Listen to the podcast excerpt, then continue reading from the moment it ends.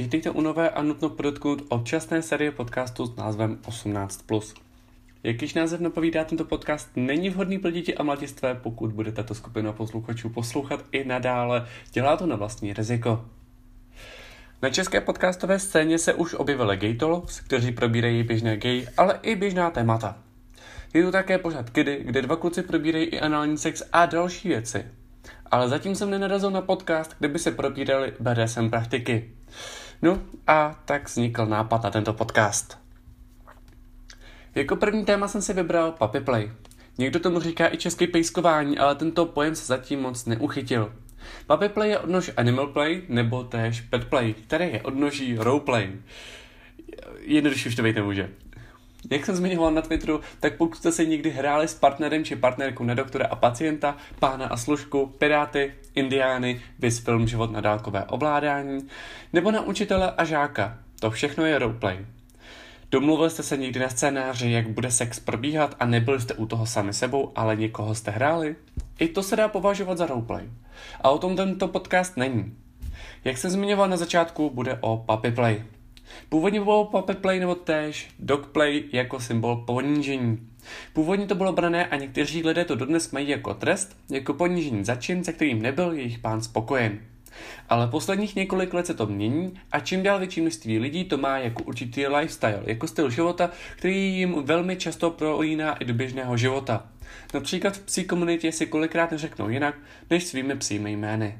Pokud jste byl návštěvníka posledních několika ročníků průvodu Prague Pride, tak jste si určitě všimli, že se tam pohybovali nějací lidé s psími maskami na hlavách, po případě rukavicemi, které měly zamezit používání prstů a v nějakém postroji.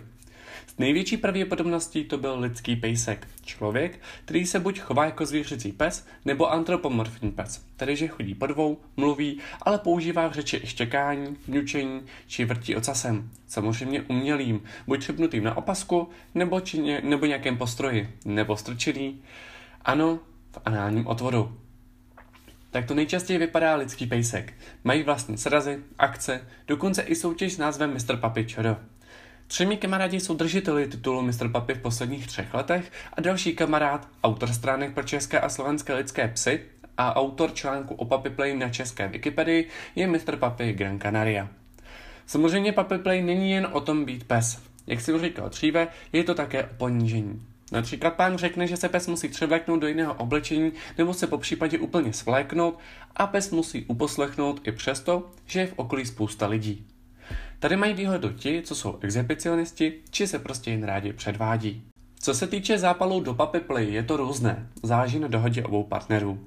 Od lehkého naznačení psího chování pro sexuálních hrátek Přezvěrné stvárnění všech vlastností psa, kdy se už jedná o fetiš s přesně danými pravidly spadajícími do kategorie BDSM, až po, jak jsem zmiňoval, poživotní styl, kdy člověk znázorňujícího psa svou roli téměř neopouští.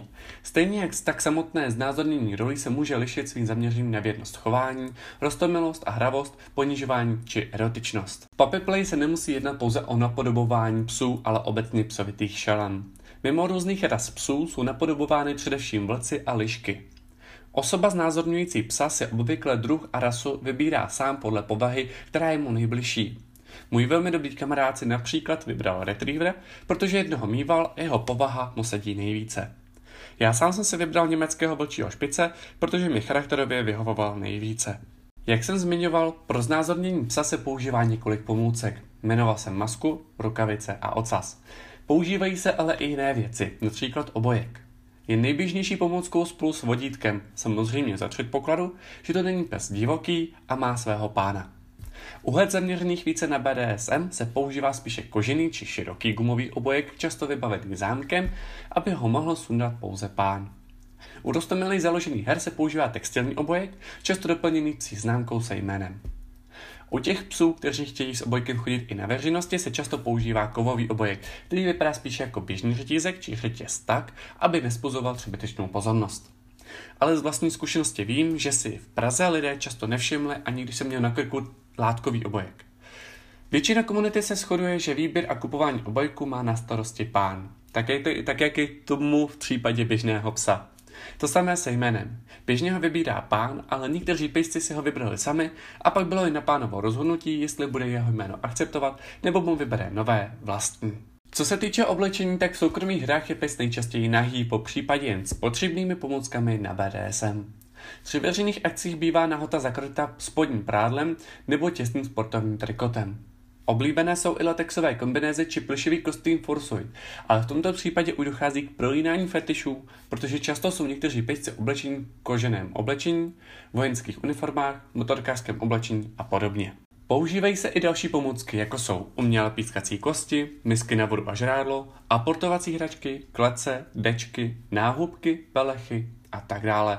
Tyto věci se obvykle pořizují ve zverimexech.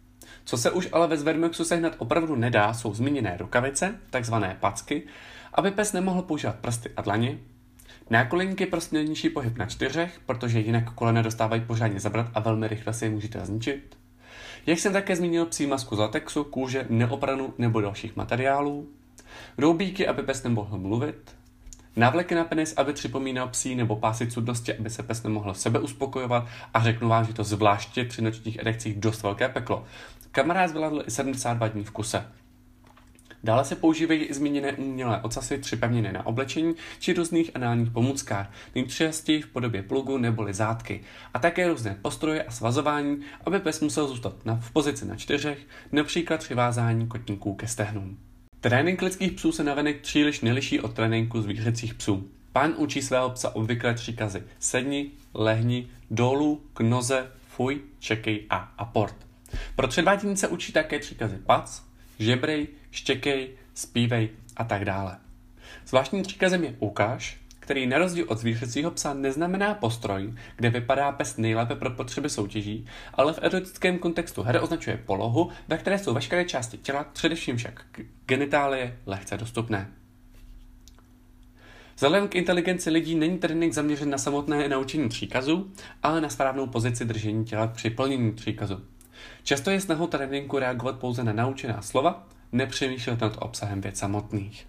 Já doufám, že se vám tímto podcastem přiblížil jednu z oblastí BDSM a že se vám podcast líbil. Případně mi můžete dát vědět na mých sociálních sítích, co si o tomto podcastu myslíte. Použijte zdroje článek na Wikipedii a web jsem. Tak zase někdy ahoj.